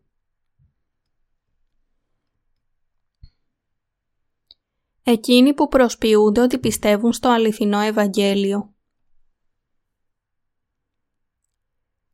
Μερικοί άνθρωποι, ακόμα και όταν δεν πιστεύουν πραγματικά στο Ευαγγέλιο του Ήδατος και του Πνεύματος, προσποιούνται ότι πιστεύουν στην αλήθεια του κιανού, πορφυρού και ερυθρού νήματος. Αλλά μπορούμε να καταλάβουμε ότι τέτοιοι άνθρωποι έχουν αμαρτία στις καρδιές τους επειδή δεν πιστεύουν ειλικρινά στο Ευαγγέλιο του Ήδατος και του Πνεύματος. Αυτή είναι όπως κάποιος που έχασε στο νερό το σιδερένιο κεφάλι του τσεκουριού που είχε δανειστεί από τον γείτονά του. Β. Βασιλέων, κεφάλαιο 6, εδάφιο 5. Με παρόμοιο τρόπο, καθώς προκύπτουν οι ανάγκες, μερικοί άνθρωποι είναι δυνατόν να χρησιμοποιήσουν για λίγο το Ευαγγέλιο του Ήδατος και του Πνεύματος. Αλλά χωρίς πίστη ότι αυτό το Ευαγγέλιο του Ήδατος και του Πνεύματος είναι η αλήθεια, δεν μπορούν να μιλήσουν με αληθινή πίστη όταν κηρύττουν ή συναναστρέφονται.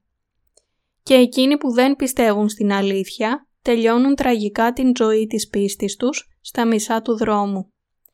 Αλλά η αλήθεια του Ευαγγελίου του Ήδατος και του Πνεύματος δεν αλλάζει και γι' αυτό πρέπει να πιστεύουν σε αυτό το Ευαγγέλιο του Ήδατος και του Πνεύματος. αλλά αναφέροντας από την επιστολή προς Εβραίους κεφάλαιο 7 εδάφιο 12 που λέει «Διότι μετατιθεμένης της ιεροσύνης εξ ανάγκης και νόμου μετάθεσης γίνεται». Μερικοί άνθρωποι ισχυρίζονται ότι ο νόμος επίσης έχει αλλάξει. Έτσι, η σωτηρία που εκπλήρωσε ο Ιησούς δεν εκπληρώθηκε πραγματικά σύμφωνα με την ίδια μέθοδο της Παλαιάς Διαθήκης. Ο Ιησούς Χριστός ήρθε και μας έχει σώσει με μία διαφορετική μέθοδο, απλά πεθαίνοντας στον Σταυρό. Κάποιοι άλλοι ισχυρίζονται. Φαίνεται πως όταν ο Ιησούς πέθανε στον Σταυρό, ο Θεός μεταβίβασε τις αμαρτίες μας στον Υιό Του. Όμως τέτοιοι ισχυρισμοί είναι εντελώς αθροί και αβάσιμοι. Μπορούμε εύκολα να αντικρούσουμε τους ισχυρισμούς τους με την ερώτηση αυτό σημαίνει ότι απλά ο Θεός σταύρωσε τον Ιησού που ήταν χωρίς αμαρτία και μόνο ύστερα μεταβίβασε τις αμαρτίες του κόσμου επάνω του. Όταν πιστεύουμε στον Λόγο του Θεού, πρέπει να τον πιστεύουμε όπως είναι, όχι επιμένοντας με πείσμα στις σκέψεις μας. Ακόμα και αν συμβαίνει να έχουμε τους ισχυρισμούς μας, αν η βίβλος μας λέει ότι αυτοί οι ισχυρισμοί είναι λάθος, τότε πρέπει να εγκαταλείψουμε την δικαιοσύνη μας και να πιστέψουμε στον Λόγο του Θεού. Όσο περισσότερος χρόνος περνάει, τόσο πιο ευχάριστο και πολύτιμο είναι το γεγονός ότι ο Κύριος μας έχει σώσει με το Ευαγγέλιο του Ήδατος και του Πνεύματος. Όταν πιστεύαμε σύμφωνα με τις σκέψεις μας, υπήρχαν περίοδοι που η ζωή της πίστης μας αντιμετώπισε κίνδυνο και σχεδόν βρεθήκαμε έξω από την Εκκλησία. Όμως, όπως ακριβώς οι δύο σύνδεσμοι κρατούσαν όρθια κάθε σανίδα της σκηνής του μαρτυρίου με την τοποθέτησή της σε δύο ασημένιες υποδοχές, η πίστη μας στην αλήθεια του Ιησού ότι ανέλαβε τις αμαρτίες μας με το βάπτισμα και το χύσιμο του αίματός Του, μας κρατά ακλόνητους. Με το βάπτισμά Του από τον Ιωάννη και σηκώνοντας την καταδίκη μας όταν σταυρώθηκε και έχισε το αίμα Του, ο Κύριος μας μας έχει σώσει από όλες τις αμαρτίες μας. Έτσι η πίστη μας δεν θα κλονιστεί ποτέ. Στις παροιμίες κεφάλαιο 25 εδάφιο 4 λέει «Αφαίρεσον την σκορίαν από του αργύρου και σκεύος θέλει εξέλθει εις των χρυσοχώων». Όπως αυτή η περικοπή, αν και τόσα πολλά χιδέα, κακά και αλλοιωμένα πράγματα προκύπτουν στις σκέψεις της σάρκας μας, ο Ιησούς μας έχει καθαρίσει από αυτά τα ακάθαρτα πράγματα των αμαρτιών της ανθρωπότητας με το βάπτισμα και το αίμα Του και μας έχει κάνει εργάτες της δικαιοσύνης του Θεού. Ο Κύριος μας έχει καθαρίσει από τις αμαρτίες του κόσμου. Ο Ιησούς έχει σώσει εμάς, καθαρούς από τις αμαρτίες του κόσμου και με το βάπτισμά Του από τον Ιωάννη και την αποδοχή έτσι όλων των αμαρτιών μας μια για πάντα και όταν σταυρώθηκε και έχισε το αίμα Του, με αυτόν τον τρόπο σήκωσε όλη την καταδίκη των αμαρτιών μας. Έτσι, όσοι πιστεύουν στο Ευαγγέλιο του Ήδατος και του Πνεύματος, είναι εγγυημένοι για την αιώνια σωτηρία τους. Οι πράξεις μας μπορεί να φαίνονται κάποιες φορές ανήσυχες, αλλά το Ευαγγέλιο του Ήδατος και του Πνεύματος κρατά την πίστη μας ακλόνητη, ακριβώς όπως οι ασημένιες υποδοχές στήριζαν κάθε σανίδα κρατώντας τους δύο συνδέσμους της.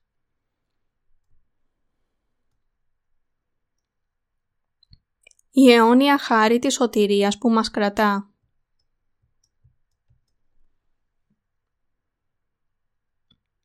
Ας στρέψουμε τώρα την προσοχή μας στους μοχλούς που συγκρατούσαν τις ανίδες της σκηνής του μαρτυρίου. Στην έξοδο, κεφάλαιο 26, εδάφια 26 έως 27 λέει και θέλεις κάμι μοχλούς εκ ξύλου σιτήν, πέντε δια τα σανίδας του ενός μέρους της σκηνής και πέντε μοχλούς δια τα σανίδας του άλλου μέρους της σκηνής και πέντε μοχλούς δια τα σανίδας του μέρους της σκηνής δια το πλάγιον το προσδισμάς. Το γενικό σχήμα της σκηνής του μαρτυρίου ήταν ορθογώνιο. Στήλοι τοποθετήθηκαν στην πύλη της σκηνής του μαρτυρίου και για το καταπέτασμα στα Άγια των Αγίων και οι υπόλοιποι ήταν κατασκευασμένοι από σανίδες. Αυτές οι σανίδες συνδέονταν με πέντε μοχλούς. Για να κρατούνται αυτοί οι μοχλοί, σε κάθε σανίδα τοποθετήθηκαν πέντε χρυσοί κρίκοι και οι ίδιοι οι μοχλοί, φτιαγμένοι από ξύλο ακακίας, επιστρώθηκαν επίσης με χρυσάφι. Οι πέντε μοχλοί τοποθετήθηκαν στις σανίδες και στις τρεις πλευρές της σκηνής του μαρτυρίου, βόρεια, νότια και δυτικά. Καθώς οι σανίδες κρατούνταν από αυτούς τους μοχλούς που περνούσαν μέσα από τους χρυσούς κρίκους, παρέμεναν σταθερές. Έτσι, υποστηριγμένες στο κατώτατο σημείο τους από τις ασημένιες υποδοχές και διατηρημένες σε συνοχή στις πλευρές τους από πέντε μοχλούς, οι σανίδες στέκονταν σταθερές και ακίνητες. Και όπως οι 48 σανίδες δένονταν από πέντε μοχλούς και υποστηρίζονταν η μία στην άλλη, οι άνθρωποι του Θεού είναι επίσης δεμένοι μαζί με τον Θεό με το Ευαγγέλιο του Ήδατος και του Πνεύματος. Η Εκκλησία του Θεού είναι ο τόπος όπου συναθρίζονται και ζουν τις ζωές της πίστης τους όσοι έχουν λάβει το δώρο της σωτηρίας του ύδατος και του πνεύματος. Ο Ιησούς είπε στον Πέτρο ότι θα έχτιζε την εκκλησία του στον βράχο. Ματθαίος, κεφάλαιο 16, εδάφια 18 έως 19. Γι' αυτό ο τόπος όπου διαμορφώνεται η Βασιλεία του Θεού με την συγκέντρωση όσων έχουν λάβει την άφεση της αμαρτίας είναι η Εκκλησία του Θεού. Ο Θεός μας δείχνει ότι μας έχει σώσει εντελώς από τις αμαρτίες του κόσμου με τα έργα του Ιησού που φανερώνονταν στο κιανό, πορφυρό και ερυθρό νήμα. Στην έξοδο, κεφάλαιο 26, εδάφιο 28 λέει «Ο μέσος μοχλός, ο εν το μέσο των σανίδων, θέλει διαπερά από άκρου έως άκρου». Αυτός ο μέσος μοχλός έγινε αρκετά μακρύς για να συγκρατεί τις σανίδες της μίας πλευράς όλες μαζί. Ποια λοιπόν είναι η έννοια αυτού του μέσου μοχλού που περνούσε από άκρη ως άκρη στην μέση των σανίδων; Σημαίνει ότι οι δίκαιοι είναι ενωμένοι ο ένας με τον άλλον και ότι η πίστη τους επικοινωνεί με εκείνη τον άλλον.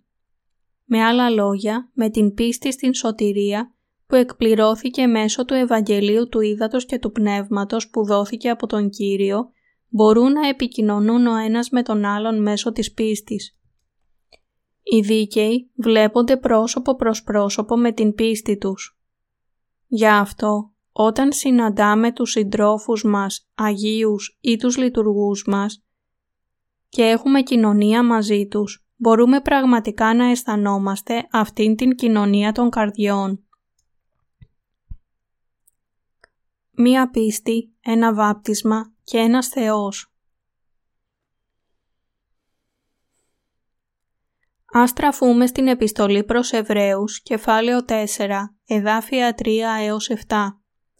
Σπουδάζοντες να διατηρείτε την ενότητα του πνεύματος δια του συνδέσμου της ειρήνης.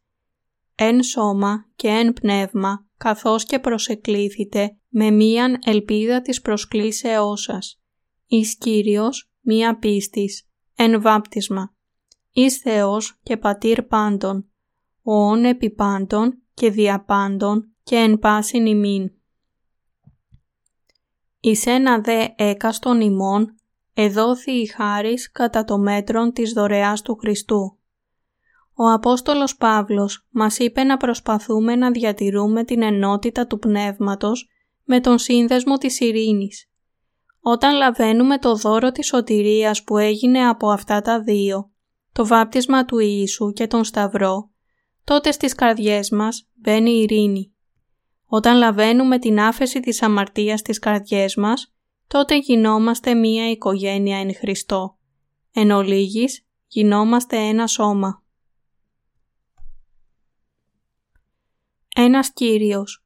Ο Ιησούς Χριστός που μας έχει σώσει είναι ένας. Μία πίστη.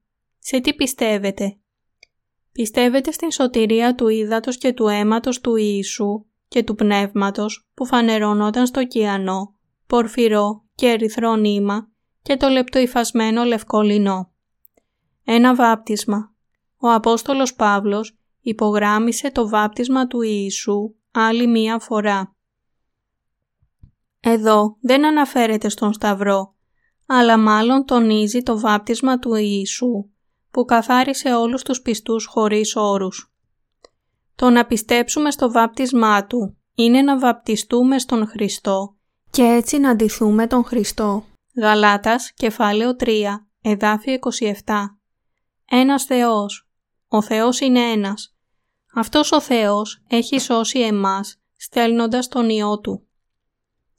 Ανεξάρτητα από το πόσο ανεπαρκείς μπορεί να είναι οι άνθρωποι όταν λαβαίνουν την άφεση της αμαρτίας και μείνουν στην Εκκλησία, τότε τα πρόσωπά τους θα λάμπουν, οι σκέψεις τους θα λάμπουν, οι καρδιές τους επίσης θα λάμπουν και θα μπορούν να επικοινωνήσουν ο ένας με τον άλλον.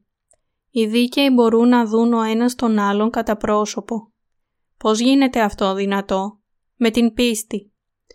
Βλέπουν ο ένας τον άλλον κατά πρόσωπο, όχι για οποιονδήποτε άλλον λόγο, αλλά λόγω της πίστης. Τι λοιπόν εξηγεί την ανικανότητά μας να έχουμε κοινωνία με κάποιους άλλους;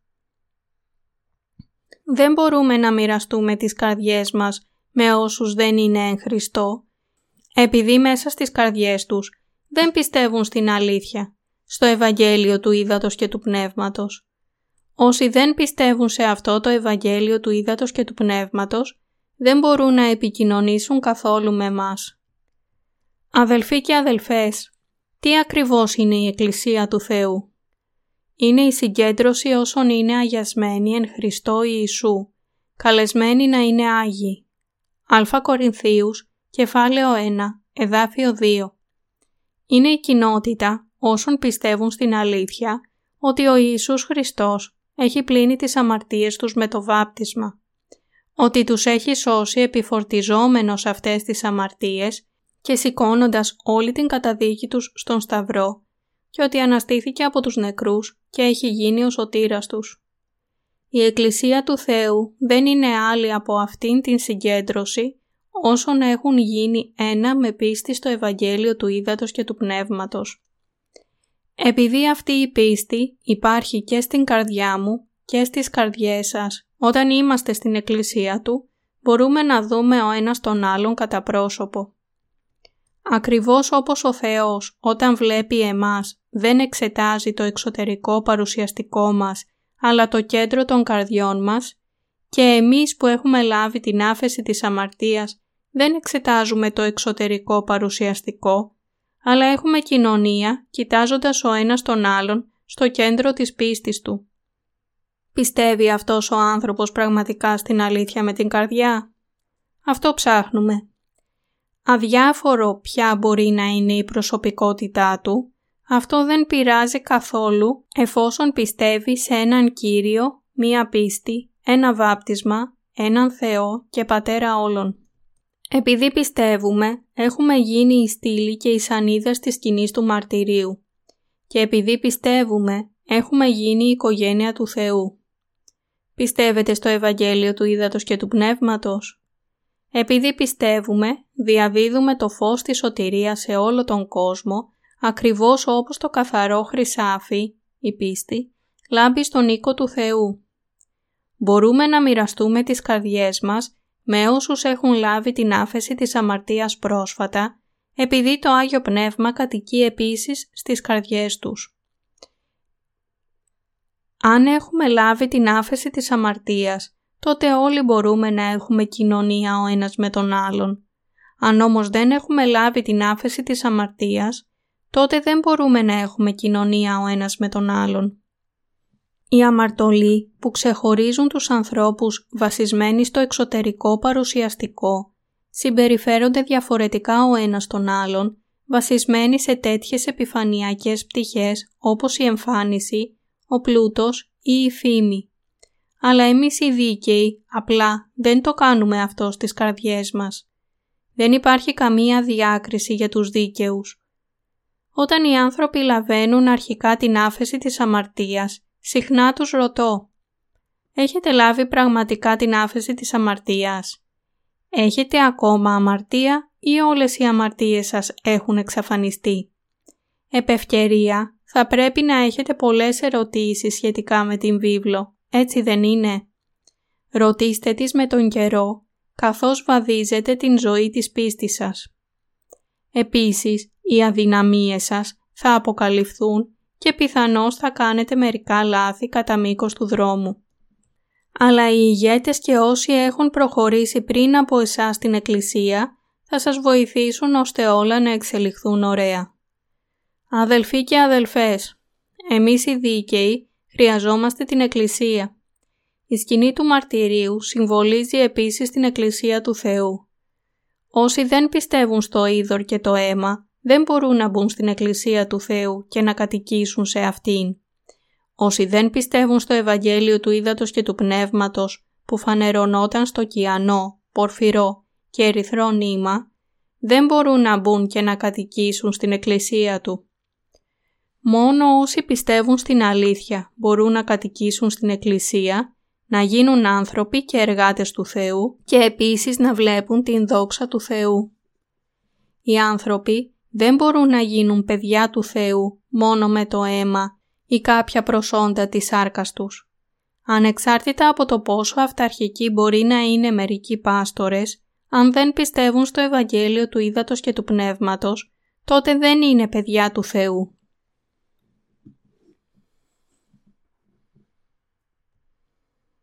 Ο Ιησούς που ήρθε εξίδατος και αίματος μας έχει σώσει τέλεια. Αυτό που έκανε ο Κύριος όταν ήρθε σε αυτήν την γη μπορεί να συνοψιστεί στην γέννηση, το βάπτισμα, το χύσιμο του αίματος και την Ανάστασή Του. Όλα αυτά είναι τα έργα Του για την άφεση της αμαρτίας. Ο Ιησούς έχει εκπληρώσει την αποστολή Του με τα έργα του κιανού, πορφυρού και ερυθρού νήματος. Το κιανό, πορφυρό και ερυθρό νήμα που φανερώνονταν στη σκηνή του μαρτυρίου ήταν για την σωτηρία μας από την αμαρτία. Η σωτηρία του Θεού είναι τόσο επιμελημένη που δεν πρέπει να πιστέψουμε σε Αυτόν με τον δικό μας τρόπο. Πρέπει να πιστέψουμε στην σωτηρία Του έτσι όπως είναι. Η πίστη μας πρέπει να συμφωνεί σωστά με τις δύο αλήθειες της σωτηρίας Του. Το βάπτισμά Του και το αίμα Του στον Σταυρό. Γι' αυτό οι δύο σύνδεσμοι ήταν κατάλληλα ταιριασμένοι στις τρύπες των δύο ασημένιων υποδοχών. Δεν μπορούμε να θεωρήσουμε την αλήθεια που έχει δώσει σε εμάς ο Ιησούς σαν μία από τις γνώσεις του κόσμου και να την πιστεύουμε μόνο υπό αυτήν την μορφή. Εσείς και εγώ έχουμε σωθεί από την αμαρτία ενώπιον του Θεού με πίστη στα έργα της σωτηρίας του Ιησού που φανερώνονταν στις δύο ασημένιες υποδοχές. Η σκηνή του μαρτυρίου μιλάει σε εμάς για την λεπτομερή μέθοδο της σωτηρίας του Ιησού και αυτή η σωτηρία έχει ήδη εκπληρωθεί πραγματικά για εμάς. Πιστέψτε στα δύο δώρα της σωτηρίας που σας έχει δώσει ο Θεός. Το χρυσάφι που χρησιμοποιήθηκε στη σκηνή του μαρτυρίου συμβολίζει την πίστη. Αν πιστεύετε στην αλήθεια όπως είναι, τότε η σωτηρία και η δόξα του Κυρίου μπορούν να γίνουν δικές σας, όχι όμως αν δεν πιστεύετε. Θέλετε να ζήσετε μέσα στη σκηνή του μαρτυρίου με πίστη, ντυμένοι με την δόξα του Θεού και προστατευμένοι από Αυτόν ή θέλετε να είστε καταραμένοι για πάντα επειδή συνεχίζετε να μην πιστεύετε; Αν πιστεύετε μόνο στο αίμα του Σταυρού, τότε δεν μπορείτε να σωθείτε. Πρέπει να πιστέψετε ότι το αίμα του Σταυρού και το βάπτισμα είναι ένα. Το δώρο του Κυρίου αποτελείται από αυτά τα δύο. Το Πνεύμα του Θεού κατοικεί στις καρδιές μας μόνο όταν πιστεύουμε και στα δύο αυτά στοιχεία, βάπτισμα και χύσιμο του αίματος του Ιησού. Το Άγιο Πνεύμα δεν κατοικεί ποτέ στις καρδιές όσων δεν πιστεύουν σε αυτά. Αν ομολογείτε την πίστη σας μόνο με τα χείλη σας, αλλά δεν πιστεύετε με τις καρδιές σας και αν η γνώση σας είναι μόνο μία απλή διανοητική άσκηση, τότε δεν μπορείτε ποτέ να σωθείτε. Για να σωθείτε, πρέπει πρώτα να σύρετε μία καθαρή γραμμή οριοθέτησης που βάζει τα όρια της σωτηρίας σας. Μέχρι τώρα δεν ήμουν σωσμένος. Η σωτηρία στην οποία είχα πιστέψει δεν ήταν η πραγματική, αλλά τώρα έχω σωθεί με πίστη στον Ιησού που ήρθε εξίδατος και αίματος. Οι άνθρωποι μπορούν να γίνουν δίκαιοι μόνο αν πρώτα γίνουν αμαρτωλοί, τουλάχιστον μία φορά. Πρέπει να αναγνωρίσουν ότι ως μη σωσμένοι είναι αναγκασμένοι να καταδικαστούν για τις αμαρτίες τους και έπειτα να σωθούν εντελώς με πίστη στο Ευαγγέλιο του Ήδατος και του Πνεύματος. Πρέπει να λάβουμε την τέλεια σωτηρία μας με το κιανό και πορφυρό νήμα, το βάπτισμα και το αίμα του Ιησού. Με το βάπτισμα και το αίμα Του, ο Κύριος έχει δώσει σε εμάς το δώρο της τέλειας σωτηρίας. Για να μας εμποδίσει ώστε να μην πιστεύουμε βασισμένοι στις σκέψεις μας, ο Κύριος αποκάλυψε αυτήν την σωτηρία λεπτομερώς μέσω της σκηνής του μαρτυρίου. Επειδή αυτή η σωτηρία είναι τόσο πολύτιμη και τέλεια, αξίζει να πιστευτεί από τον καθένα.